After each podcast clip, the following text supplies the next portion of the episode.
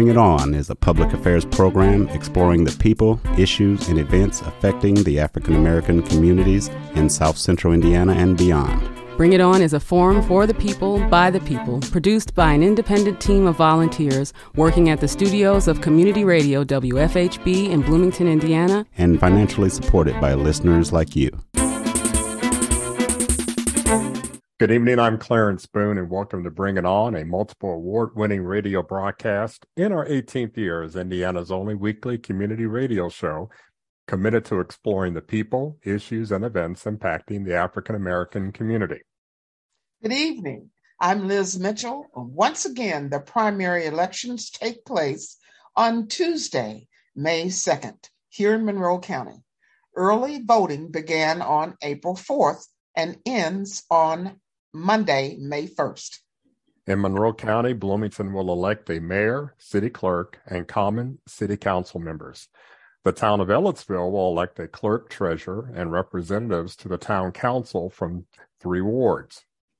This week, we are continuing our interviews with candidates seeking the Democratic Party's nomination for mayor of Bloomington. Again, they are Don Griffith, Jr., Susan Sandberg, and Carrie Thompson. Tonight, we are speaking with City Council Representative at Large and former City Council President, Susan Sandberg. Susan, welcome. Good to see you again. Thank you so much to you both, Liz and Clarence. It's a pleasure to be with you.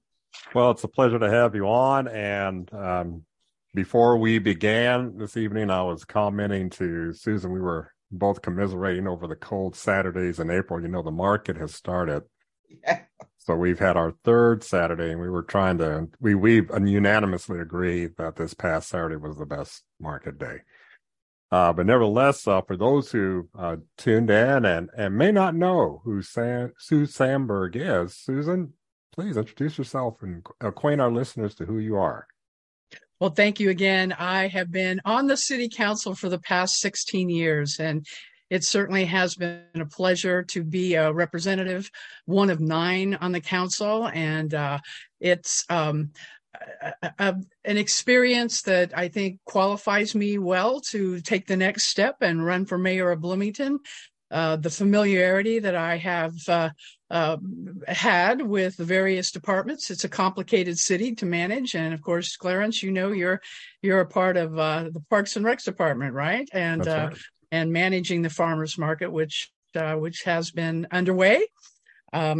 It's one of our gems. I appreciate the farmers market as well as so many things that the city of Bloomington has hosted over the years. I'm currently the chair of the Jack Hopkins Social Services Committee. We are underway right now. So as we are doing campaigning, we are also reviewing all the many applications for our funding for Jack Hopkins. That's always a pleasure, but also difficult. We have about $900,000 in requests this year and only $300,000 to be able to allocate. So it's going to be tough for the committee to try to do that fairly and appropriately.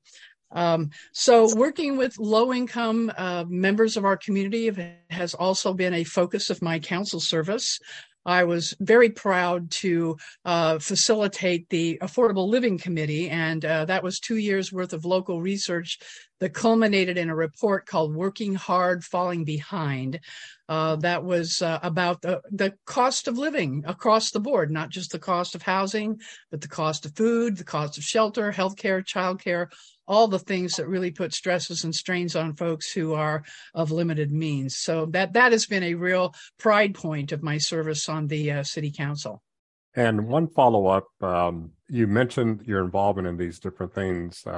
Would you say the sum total of all that has now prepared you to run for mayor? Are there any other things you've been involved with that have prepared you for this moment? Absolutely. 16 years of direct local government experience, and that means 16 budget cycles. We've got our 17th coming up.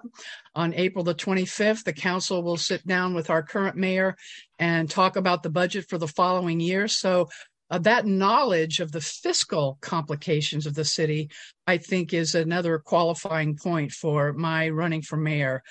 because it's all about budget, right? It's about the amount of dollars we have coming into the city, how we spend those dollars, how we prioritize where the funding needs to go.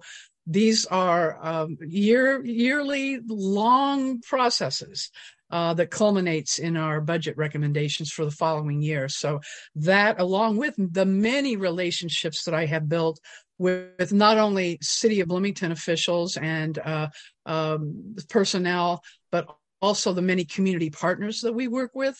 Obviously, Indiana University needs to be a big partner with us. IU Health, our county colleagues. Those relationships, I think, are golden when you have been in city government for as many years as I have. Clearly not as the mayor, but as the legislative branch of the city, we certainly know what we're doing. We know where things are and know how to begin work when that time comes. I have a question. You talked about the budget. City Council takes care of that. One of the candidates had said there has not been an audit in a while. Is this true? And do you plan to have an audit when you take office? I'm not sure that's entirely true, because I certainly recall times, particularly when I've been president of the council. I've been president 4 times, and I recall that there have been audits, and we have been called in sometimes to hear the reports of those audits. Mm-hmm. So I'm not exactly sure what that candidate is referring to. When was the last audit? Maybe that, again, that is a good question. Yeah. But I do know, I do have trust in our city's controller, and that's Jeff Underwood, of course, that he certainly is someone that over the years that I have had the privilege of working with him, I trust him and his department to tell us the truth about, you know, what's coming in and what's not. But yeah, I can't recall the last time that I was involved in seeing the results of an audit. But I do know that they are important. And I think the public deserves to have an idea, a transparent idea of where the money's coming from, how it's being spent. The rainy day funds, obviously, a lot of mayors want to be very conservative in making sure that we have those cushions, if you will, for unexpected emergencies. So we do not want to have all the resources that come in get spent without some backup reserves. So is that something you would consider, is doing an audit when you take office? Oh, absolutely. I mean, if for some reason they have stopped happening, then by all means, because I want to be very much held in regard by the public as being trustworthy, that our budgets have integrity, that we are allocating those dollars in the way that they were being spent, and having an audit from the State Board of Accounts, if they are the ones indeed that do that, I think that should be a regular routine process. At one time, there was talk with the City Council about disabled access to sidewalks, that they were redoing the sidewalks. I haven't heard any more about that conversation. Is it still going on? Where are we at this point with the accessibility for disabled getting around these sidewalks? Well, sidewalks is going to be a priority for my administration for those very reasons. We have sidewalks in disrepair, and that in large part is due to the homeowners that it's their responsibilities to make sure that the sidewalk in front of their property is in good repair. But that's kind of out of range for a lot of people who maybe can't afford to do that. So we've got some inconsistencies in our sidewalk networks. There are places that need sidewalks that don't have them. And so for the people that need to get around, and obviously people who have accessibility and mobility problems, we're talking walkers, canes, wheelchairs, mothers with strollers. Our sidewalks need to be clear. And I was at a friend's house the other day on Wiley Street, and she happens to live on a street that has these historic pieces of sidewalk. And Liz, you may be familiar with those in your role on the historic WPA. Yeah. And they are beautiful sidewalks. They're absolutely precious. They, one of a kind. You're not going to see them built that way ever again.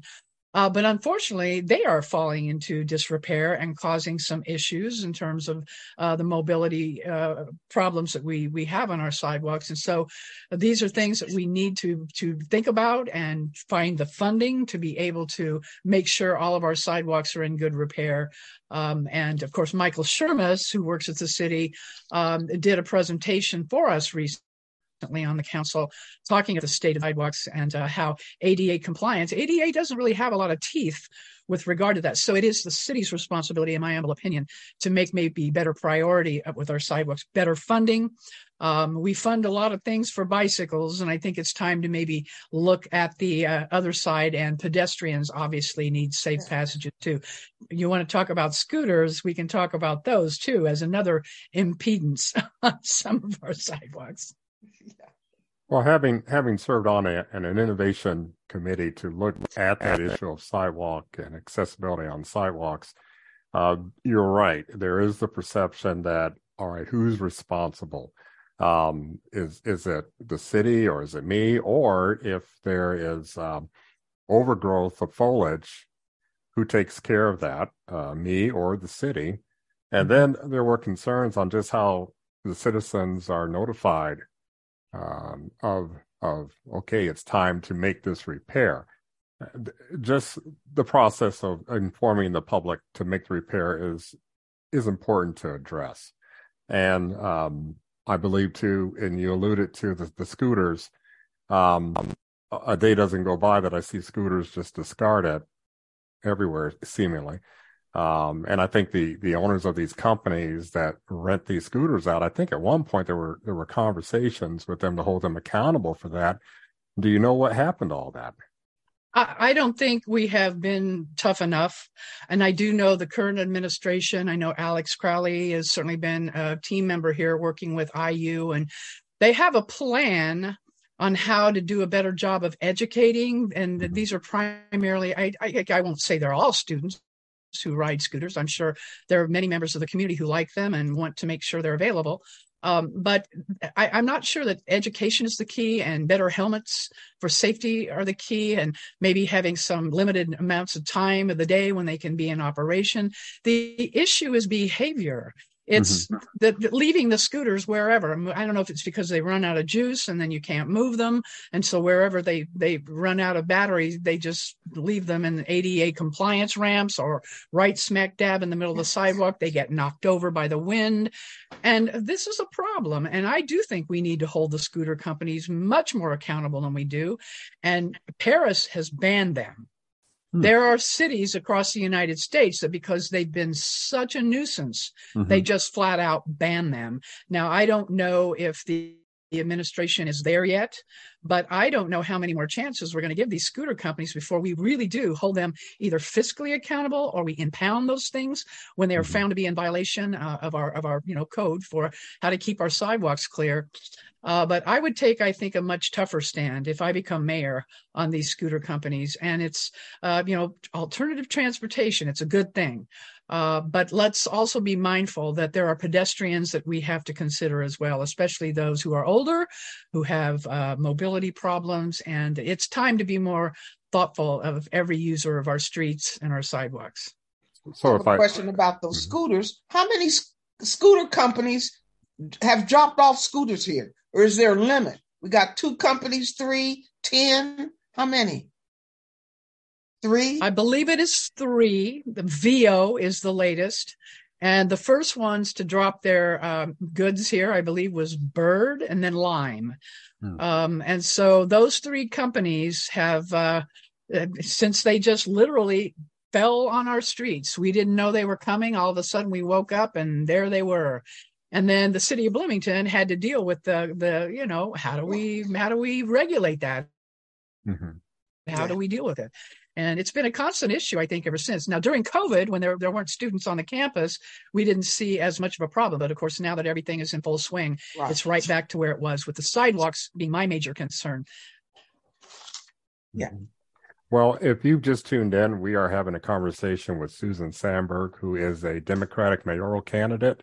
And again, the primary is Tuesday, May the 2nd. So if you've not voted in advance, you're running out of time. The last day is May 1st. I have a question. Under a Susan Sandberg administration, what is your vision for the future of Bloomington? Susan, I'm not sure if you heard or not. Or I cut out for just a minute, and I apologize for my internet. No. I'll repeat the question. Under a Susan Sandberg administration, what is your vision for the city of Bloomington? I have four major platforms, and of course, a lot of things will spin off from those four platforms. Mm-hmm. But one of them, of course, is public safety. Another one is affordability and economic development. Those things kind of go hand in hand. A third is much better collaborations with our county colleagues. They have caused quite a bit of damage, I think, in the relationships between city and county and the things that we have in common that we need to work better together on. And last but certainly not least, we've been talking about it, essential city services. Mm-hmm. Now, as somebody who has been on this council for a long time, I do feel that that's what people pay taxes for us to do, and that's streets, sidewalks, utilities, the quality of our water, Lake Monroe, the health of that, snow removal, leaf removal, the kinds of services, the potholes. You know, this is pothole season when our roads are not in the best of shape. These are the basics. And I think in many respects, we get too caught up in some of the bright and shiny new projects and we forget about the basics. So my vision for Bloomington is one that we really pay attention to those things. We pay attention to our workforce and personnel within City Hall because they're the ones with that keep the wheels turning on the city of Bloomington. And we need to treat police, fire, our AFSCME workers, our public works workers, are people in animal care and control. These are very important people in my books. So a Sandberg administration will first and foremost take care of city personnel. There is some intermittent drop. However, what's happening, it may drop, but then when it resets, we hear everything you've said. It speeds up a tad, and then we're back to normal. So we're not missing content, but just to make you aware of that. And I think we can, it's not disrupted to the point where I think we need to resume and start over. Yeah. But I think we're on course here. And before I turn this over to Liz, I just had a question. You have a 6-point plan. And number one was work toward the repeal of the annexation law. 2 was stop oversized developments, protect our neighborhoods, and focus on affordable housing. And rather than go through all of these, I'll take 2 at a time, and Liz may pick up on a few more, but I'll come back and revisit. But working toward the repeal of the annexation law, your thoughts on that and your intentions to address that. And then to the stopping the oversized developments and protecting our neighborhoods and focusing on affordable housing. So those 2 items, if you could address. Absolutely. Well, annexation has been a painful process throughout the last 7 years. When this administration first proposed it was quite a shock. Came as a surprise, both to the county council and the city council. And so that kind of set the tone for some unrest and some opposition. And then, of course, the lawsuit hit, and that put things on hold for 4 years.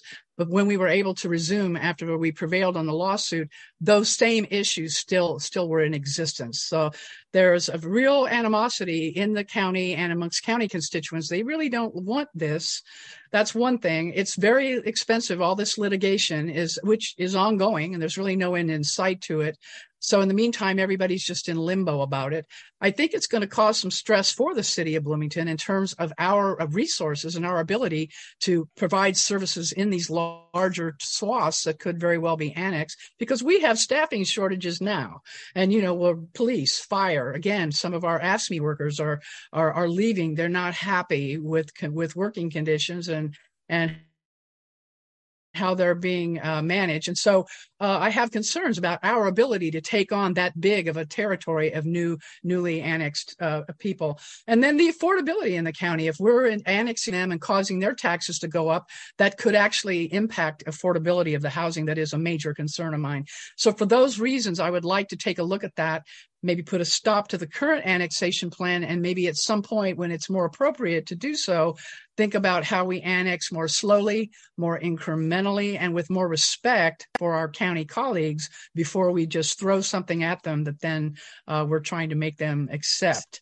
It has left a lot of ill will, and I think that's been very costly between the city and the county relationships. With respect to housing, affordability in housing is key. And I think we're going about things in the wrong way with these great, big, huge, multi-story, multi-floor, high-rise apartments. That's not the kind of housing that people are interested in. People are interested in smaller homes. They want their core neighborhoods protected from any of that kind of density. And although that was a big controversy too in upzoning and removing single-family zoning in the core neighborhoods that are already dense, already diversified, and have parking challenges and things of that nature. So the big box developments I'm not as much in favor of as doing rehabilitation of older homes, reinvesting in a truly affordable housing. And that's not what this new stuff is. When you build something brand spanking shiny new, that's going to be market rate. That is not going to be affordable. And so I want to protect and preserve some of the housing that really is more naturally affordable. And that's why I'm such a staunch supporter of protecting the core neighborhoods and keeping them as affordable as we possibly can. That's wonderful, Yandy. And you just covered, that was one of my top questions, was affordable housing. And I was even curious as what that amount was. So in your mind, what is the dollar sign for an affordable house? Affordable is whatever your income allows you to afford, right? So we're talking about a range of things, but when I'm talking about affordable housing at the very bottom of low incomes, and we have some fairly low incomes in this community, we're not talking $350,000. You know, we are talking, you know, $200,000 and you know, that just isn't built anymore. You know, it's really, you're hard pressed to build any new home for that small amount of money. And so that's the crux of the problem. That's why I'm so protective of preserving our older homes that are already here, right? That's probably the most affordable house, the one that's already built, right? Not the brand new ones, because you're not going to be able to get the newer things that are going up. Those are going to be market rents. Now, the formula on affordability is if you are paying more than 30% of your income on your housing, you are taxed, you are overly burdened in your housing costs. But that right now, I've seen some statistics from the Indiana Business Institute that most people now, if you really do the math, they're paying 40% of their incomes on housing. And so that's too high. You know, that's just too much for most people's salaries. Yeah. Because see, at that point, then, Susan, you're talking about the house itself. So then you got to add utilities to that, and the cost of that keeps going up, of course, and trash pickup and all the services that you talk about. And then if you're going to tell somebody like me that I got to repair my own sidewalk, well, that sidewalk is not going to get repaired. Especially if it's one of those WPA sidewalks. So my question to you is, there are three great candidates running. Why do you believe you'd make a better mayor than the other two? Well, I will just say it in one word: experience. Of the three candidates, I'm the only one who's been elected. This is my fifth time to run for citywide election. And these 16 years of experience, I think that's more than both of them combined in terms of direct city service, local government experience. Now, I take nothing away from the private sector. I take nothing away from the nonprofit sector. But public service is a different kind of leadership that requires a different kind of mindset. It's about public service, right? We are servants. And as such, I think that's what sets me apart from the other two, even though one of my opponents has been the deputy mayor, but that's an appointed position, not an elected position. And again, 16 years of going through the budgets, understanding what all the departments do, understanding what the laws allow you to do and what you can't do. I mean, we have jurisdictions that we need to understand. And so I think that's what sets me apart, quite frankly. Okay, thank you. And I'm going to ask one other question and I'm going to turn it over to my colleague. Let's talk about the unsheltered or unhoused. That is a concern with a lot of people. My concern personally is, how do we help them? We know there's a lot of mental health issues. Whatever we do to help them, is that a strain on tax dollars? Or we getting government help? What's going on there? Well, you have hit upon probably one of the number one reasons why we see the unhoused that are on our streets, that are in illegal encampments or literally on the streets, that have nowhere to go. Mental illness, the opioid crisis, the drug issues certainly lend to that. We do have tremendous nonprofit assistance here in this community. It's one of the strengths of Bloomington. We have food, we have shelter, we have healthcare. Again, the Jack Hopkins committee that I'm on, a lot of what we're doing is funding these nonprofit organizations that are providing assistance for low-income residents of our community, including the unhoused. But it seems like the more we do, it's never enough. There are always going to be those that are on our streets that we have major concerns about for their own well-being, as well as the well-being of the community, who are really stressed and strained. And that's a good word, strained, to the point that we're doing a lot. We have Mother Hubbard's Cupboard, we have Community Kitchen, we have Friends Place, Wheeler Mission, we have 2 Crawford Homes, we have Kinser Flats. There are opportunities for people in this community to avail themselves of the many services that we have, but it just never seems to be enough. I think we're maybe to a capacity point. And because we are so rich in nonprofits, we have a lot of other people from a lot of other communities coming to Bloomington, knowing that they're going to get good services from the nonprofit sector, supported by the governmental sector. But mental health is key. I'd like to see a lot more effort in community mental health centers. I know Centerstone has a mobile van now that is starting to be a part of the network of helping individuals that are really, having crises on our streets and really, really in terrible need. They're just not able, for one reason or another, to be self-sustaining in the way that we would hope. I'm sorry. Rule one, always unmute. On that last point, Susan, I heard a wonderful presentation by the Stride Crisis Diversion Center today, and the good work that they're doing 24/7. When someone's in crisis, they're there, and they do work with a lot of unhoused individuals that are brought there. They make the referrals out. They don't lodge individuals, but they're there 24/7, and I think that's the mark of a progressive community. Now, going back to our housing woes, it's for the unhoused, not finding proper shelter, there is the notion and perception that there are some communities, not just in Indiana, but around the country, that will use humans as pawns. And we've seen that play out with immigrants coming into America, where they're hoarded and shipped off to other communities, usually to more liberal progressive leaning communities. But we see, and it's been a perception for a number of years, that the unhoused are sort of gathered together and then shipped to Bloomington, in large part because of the services we provide. And remedying the problem or challenge we have, I've not heard a lot about addressing those communities that shipped their challenge to another community. What would be your posture and your stance on that? Well, I actually do know that is happening. I know under the Cruzan administration, I remember having a meeting myself and Chief Dekoff with someone from the Indiana Parole Probation Department. Mm-hmm. And it was kind of a problem. It was well known that many people, when they're released, and they're asked, where do you want to go? And they'll say Bloomington, or they'll say Monroe County.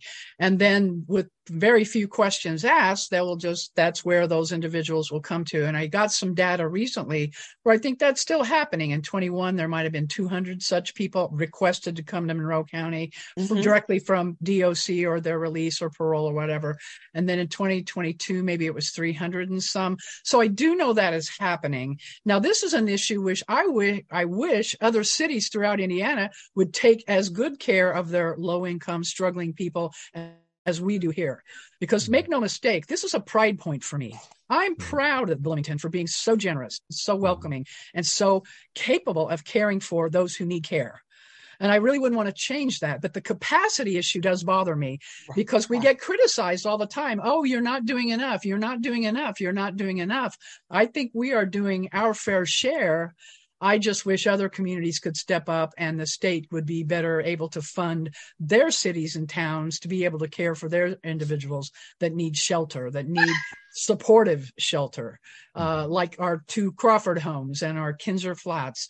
We're not doing wrong things. We are doing all the right things. I just wish more people could step up and bear that responsibility. Meaning other communities. And to that point, I do know that it's not all Department of Justice or correctional facilities that are sending those that are released, but there are a lot of people that are on hard times, that have hit rough patches, that may have drug or alcohol or whatever reason it is. They're houseless. They're unhoused. Yeah. And their remedy, just like other nations around the world, is to move the problem out of sight. And mm-hmm. and that's one of the most demeaning things that we as Americans can do, not only to immigrants, but then again, those who are just trying to make ends meet. Now, I want to also go back to something we talked about, affordable housing. I know from my experiences that demand and supply drive the market. Right. And that amenities and attractive lifestyle make Bloomington desirable. Mm-hmm. And thereby, it places a high value on our property. And with inventory as low as it is, unfortunately, those market factors, if you had an answer tonight, you would be the most wealthiest woman in the world. But I'm not asking for necessarily for an answer for that, but we have to work around it. Bloomington it's a desirable place. Many people come here. One of the attractors, of course, is the university. They come, they get a degree, and a lot of them say, hey, I really enjoyed my years pursuing this degree. I want to stay. And we've had professionals who receive professional training. And there's this wide open horizon, but they say, well, I could always set up a shop here. So we have this glut of highly educated, highly talented people, and we're not saying push them out the door, but it's maybe if it is a problem, it's a healthy problem to have. But what are your proposals to bolster tourism, technology, investments, innovation, startups, to attract more talent, and we'll just have to spread out and build and appeal to developers to keep it low. I mean, there have to be incentives to get them to keep the property low. What would you do? Well, I just came from a luncheon with the Builders Association today. And they certainly asked that same question too. They says, we need houses, we need homes. Why are we building all these great big high-rise multi-story apartments when really that is not what people, when you say we have a housing shortage, these professionals that we want to attract, they don't necessarily want to live in apartments anymore, like maybe the student-oriented things. They want a home. Or at the very least townhomes or, more modest scale condos even. And so when I was talking to the builders today, they were asking the same questions. And unfortunately in Bloomington, we're being told we're running out of space. There's not land for us to build that new housing stock that isn't so much in demand. So we are going to have to look to our county colleagues. How can we help them bring in some affordable housing on some of the properties that they have that is buildable, developable, for the kind of housing that you're talking about, because we do want people to stay in Bloomington, to keep that culture, that rich culture of our academics and our music culture and, our leisure activities and our care for the environment.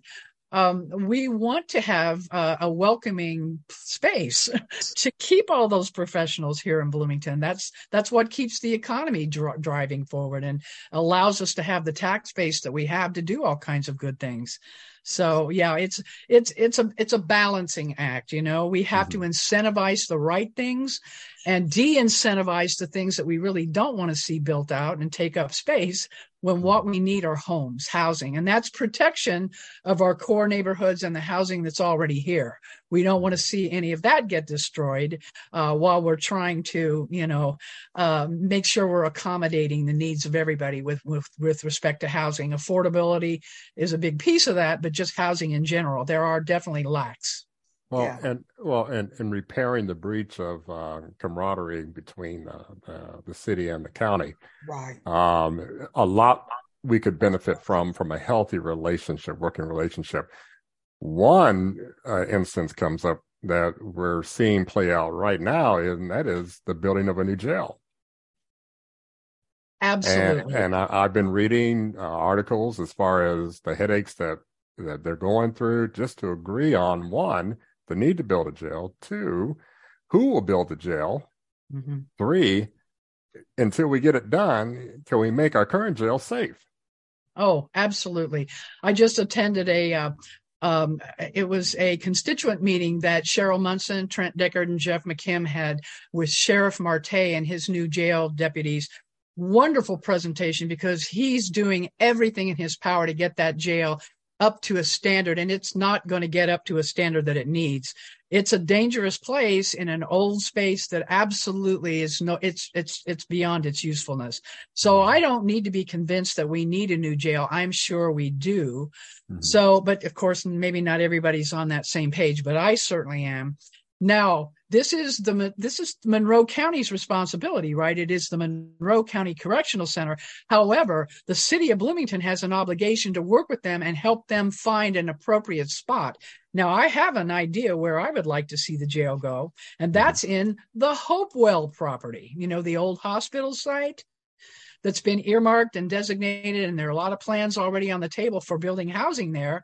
We need housing too, but that location would be pretty much ideal in my mind. It's close enough to the current Justice Center that it would not cause issues for probation and the court systems and all that. And it would be a location that I think might be ideal to take a look at and see if we could, compromise our standards here and work with the county in a more assertive way to identify where they can put that jail so that they can get moving on that. Now, a new jail needs to be a humane place that's about rehabilitation, not punishment. That new jail needs to have better means for family visitation, for recreational opportunities, for educational and maybe even mental health treatment opportunities. So a new jail needs to be a state-of-the-art, progressive place that we need to get started on. And I think city-county cooperation would go a long way to expediting that. One final follow-up, and Liz, I'll turn over to you. Is there a jail in existence that attempts to do those things? There may be. I know the county commissioners, maybe some of the county council people have done site visits throughout the state to see what kind of model they may want to look at. But once again, Bloomington's special. We're unique. We don't want a jail that looks like a terrible prison where there is no opportunity for rehabilitation. We want to stop the recidivism trail, right? Mm-hmm. Right. If people have paid their debt to society, we want them to come out. We want them to be able to reenter into their communities and not be back into the jail. Right. Rehabilitation, programming, and I've done volunteer work through New Leaf New Life. I've actually gone into the Monroe County Jail to teach classes, and there were bingo games and all kinds of humanizing activities within the jail. I stopped doing that back in 2014, but I spent about 6 years going into that jail doing kind of some really good community building programming within the jail to kind of help those individuals with their reentry back into the community. I did a support group in the recovery engagement center for the gentlemen that were coming out of the addicts in recovery block. And that is tremendous work that we do here in Bloomington to be caring and make sure that we are working with those who have been convicted and need second chances. Mm-hmm. Okay. Well, thank you. Along those lines, we kind of barely touched base with this. Police retention, pay. And then how do you suggest We do that when that is a job that nobody wants. And I don't know about minority, how many minority officers they are, and even trying to attract minorities to come to Bloomington. Right. Let me just start with the minority hires, because here's the problem that we're having in Bloomington. We have a great police department. We've got a good police chief. He makes sure the training is there, the experience is there, the maturity is there, so that we don't have the same kind of problems that you read about in other communities with police brutality. That will not be tolerated here in Bloomington, certainly not under my administration. And it hasn't been. We've had really good police. That said, if we don't keep up with competitive pay, they're going to get siphoned off by other communities that are willing to pay police officers more. And there are police shortages all over. So it's a competitive market to get and keep, recruit and retain good officers. Now, with minority hires in particular, we really make an attempt to do that. We want to have all kinds of police officers to look like this community and, right, and fit in and be a part of the values that we hold here. But they are very much in demand from other places. So they get picked off even more quickly than our other officers. And so no sooner do we hire them and get them up and operating and get them trained, other communities want to lure them away. So this is where our experience is going. We're losing good officers to other communities. And that is a problem because, again, it takes a while to get well-trained and well-disciplined as an officer to know how to de-escalate things and not amp things up when you're in a tense, conflictual, arrest situation. And so I've been very conscientious about the needs of the Bloomington Police Department, and I have been a strong advocate for them to keep them intact and do the best job we can in recruiting and retaining. And my administration will be a priority, as well as we're having the same problems now with fire. And even some of our AFSCME workers are people working in public works and utilities. We're losing good, experienced people to other communities, and that's money walking out our door.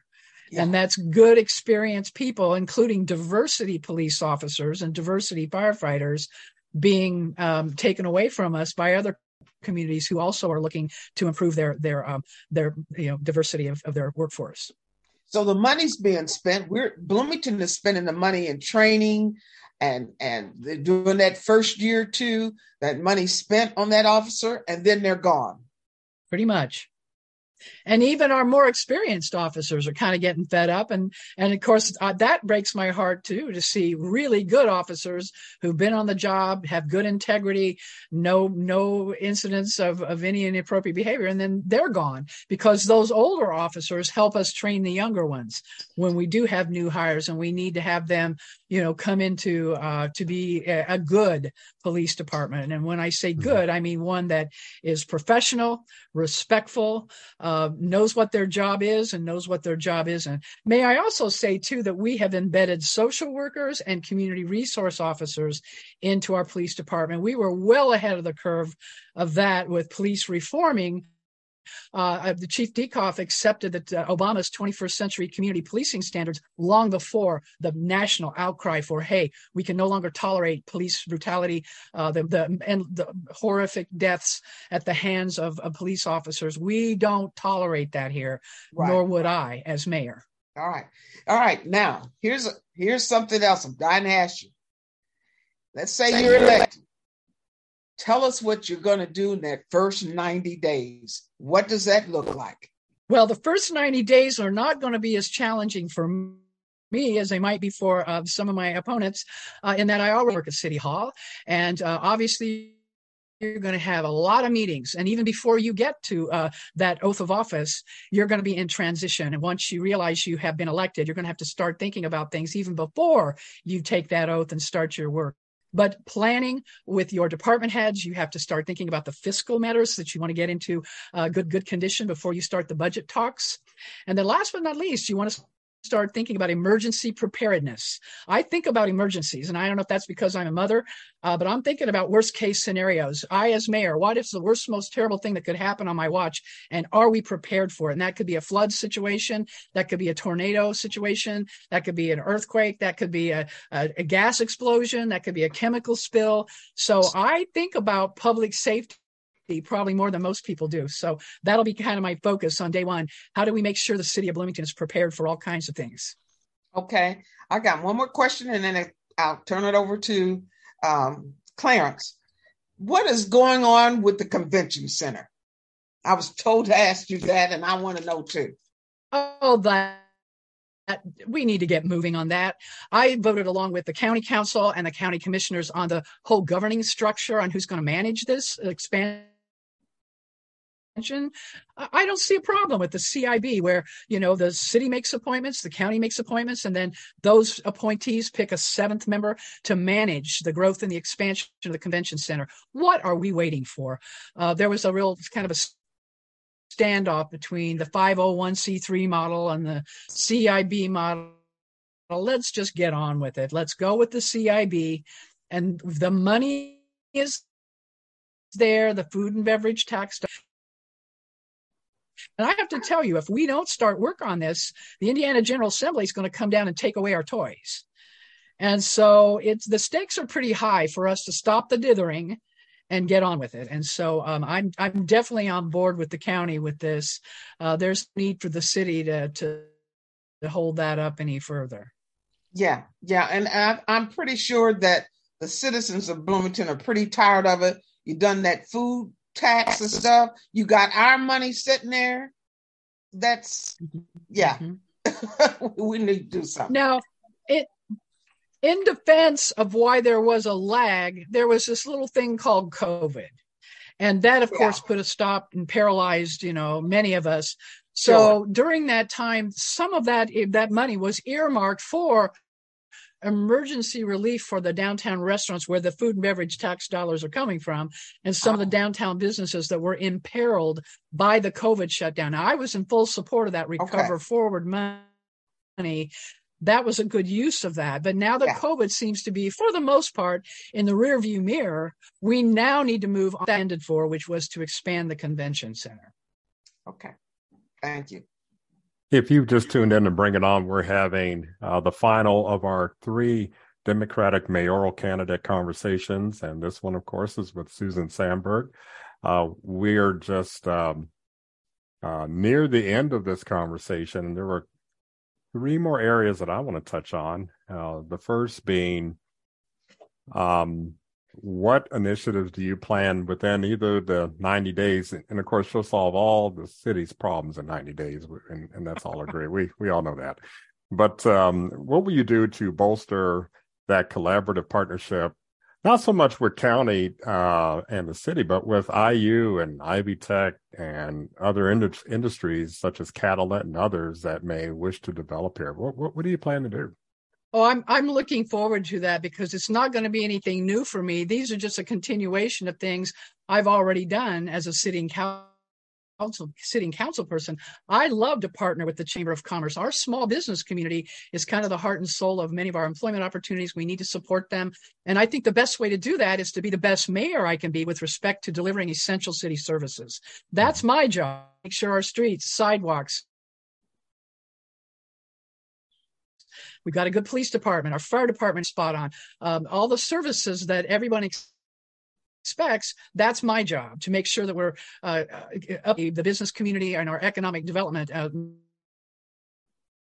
structures. So I will continue to partner with the chamber, with the Bloomington Economic Development Corporation. I am a recent retiree of Indiana University, so I know how important it is for us to have good working relationships. We are a small city with a great, big, beautiful university right in our heart. And for us to not work more collaboratively together is just inexcusable.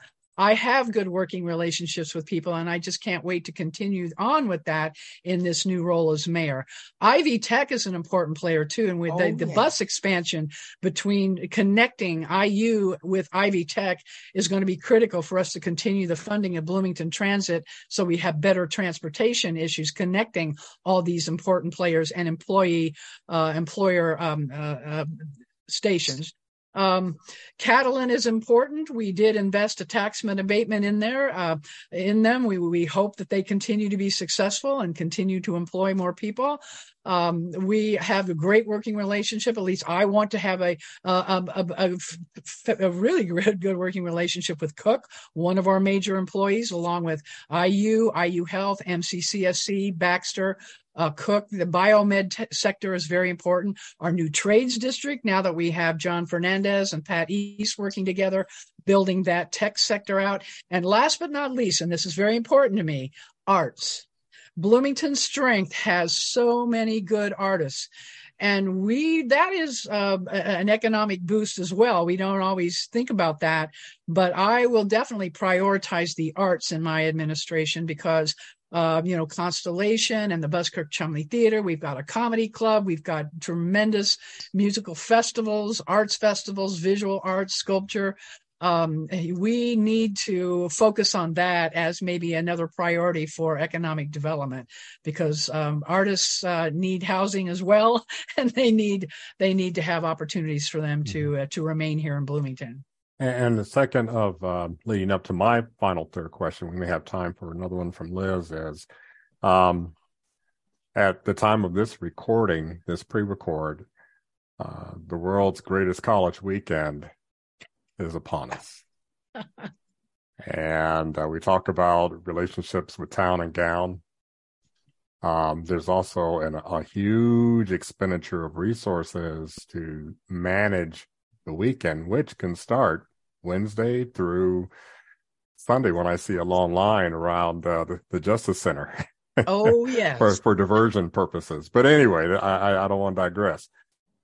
Under your administration and enhancing that partnership, and that these type of resources are expended while trying to provide some outlet of entertainment for our student body here from IU, what would you emphasize going forward in that partnership? Well, in that partnership, I think we have some synergy, certainly. For me, I've already mentioned how important public safety is to me. And that also extends to the public safety of our students. You know, when parents send their precious students to IU, they expect that they're going to be safe, right? And that's both of our responsibilities. That's IU's responsibility, and that's the city of Bloomington, to make sure that when we have the world's greatest college weekend, and this is a rite of passage, there's nothing we're going to do to be able to change the fact that this is a time for students to come and kick up their heels and have a good time, and so they should. But I don't want anyone to die, too much, and you know what I'm talking about, making a foolish choice and ending up having that weekend be a tragedy. So we do have to have our police on point. We have to have our emergency responders on point. We have to make sure that while people are having fun, everybody in the community is staying safe, and that's a tough job. And so it's going to require a little cooperation between IU and the city to make sure that any weekend like that, whether it's a sports weekend or anything else, that we are keeping people's safety number one in mind. So that's going to be big with me in any partnership and collaboration that I engage in. But looking forward to it, because again, I do quite a bit of it now in my role on the city council, working with the business community, working with the arts community, working with our nonprofit social service community. There are so many moving parts and so many incredibly gifted and talented people who live here, who, when we all come together, communicate better with each other, I think excellent things can happen. And so I think I'm very optimistic that the next 4 years can be positive and progressive. My final question, and I think we have enough time, Liz, for a final question from you. Okay. You have the potential to be the third woman mayor of the city of Bloomington, following Mary Alice Dunlap, Tomalia Allison. Or we could have the first African-American male mayor of the city of Bloomington. What are your thoughts on this huge, huge milestone moment in the city of Bloomington? Well, absolutely. History is always in the making with every new election. And what an exciting privilege that would be for me as a woman and as a feminist. I mean, my early days of activism were in the women's liberation movement back in the late 60s, early 70s, when we were all struggling with trying to make our way and have reproductive rights. And my advocacy for people's rights, women's rights, was kind of my first foray into political activism. But increasing the rights for everyone has been a real milestone, whether we're talking about African Americans, we're talking about LGBTQ plus, we're talking about any marginalized people in our community.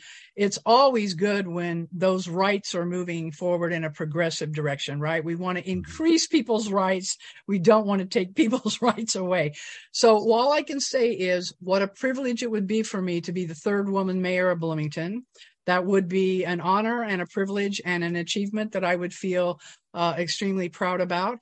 And having our first Black mayor would also be a milestone and a historic point. And so this is entirely up to the good voters, the good citizens of Bloomington, who will come out on May 2nd to determine who they think will be the best person to lead the city forward for at least the next 4 years.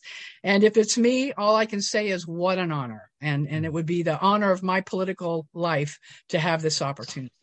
And Liz, I think with less than probably 40 seconds left, I think Susan has not only answered any additional question, but she's made her final statement. Okay. All I can say is I want to thank you for forging the time. I know all the candidates have been busy on the campaign trail, trying to present their best foot forward and why they should possibly be considered to hold the reins of the top position in the city of Bloomington. And with that, our thanks to Democratic mayoral candidate Susan Sandberg for joining us this evening to discuss her candidacy in the upcoming primaries that once again are held on Tuesday, May 2nd. For more information on candidate Sue Sandberg, visit her website at susansandberg.com or sandbergformayor.com. And I'll make sure I got that right. Well, actually, it's susan-sandberg.com. Thank you for that. Right. Thank you. Pleasure to be here. Thank you for. Go ahead, Susan. Thank you for having me. This has been a pleasure. Okay, and thank you. Bring It On has an open submission policy. So if you have an idea for this program, let's hear it. Send an email to our volunteer staff. The address is bringiton@wfhb.org. We want to make sure we share everything and anything affecting the African-American community with our listening audience in Bloomington and beyond. The email address, once again, is bringiton@wfhb.org. Bring It On's executive producer is yours truly, Clarence Boone. Our assistant producer is Liz Mitchell. Show consultant and WFHB News Department director is Cade Young. Program engineer is Chantal LaFontaine. Original theme music was created by Jamil Effiam with additional background tracks by David Baker. For WFHB, I'm Clarence Boone. And I'm Liz Mitchell. Be sure to tune in next Monday at 6 p.m. for another edition of Bring It On right here on your community radio station, WFHB.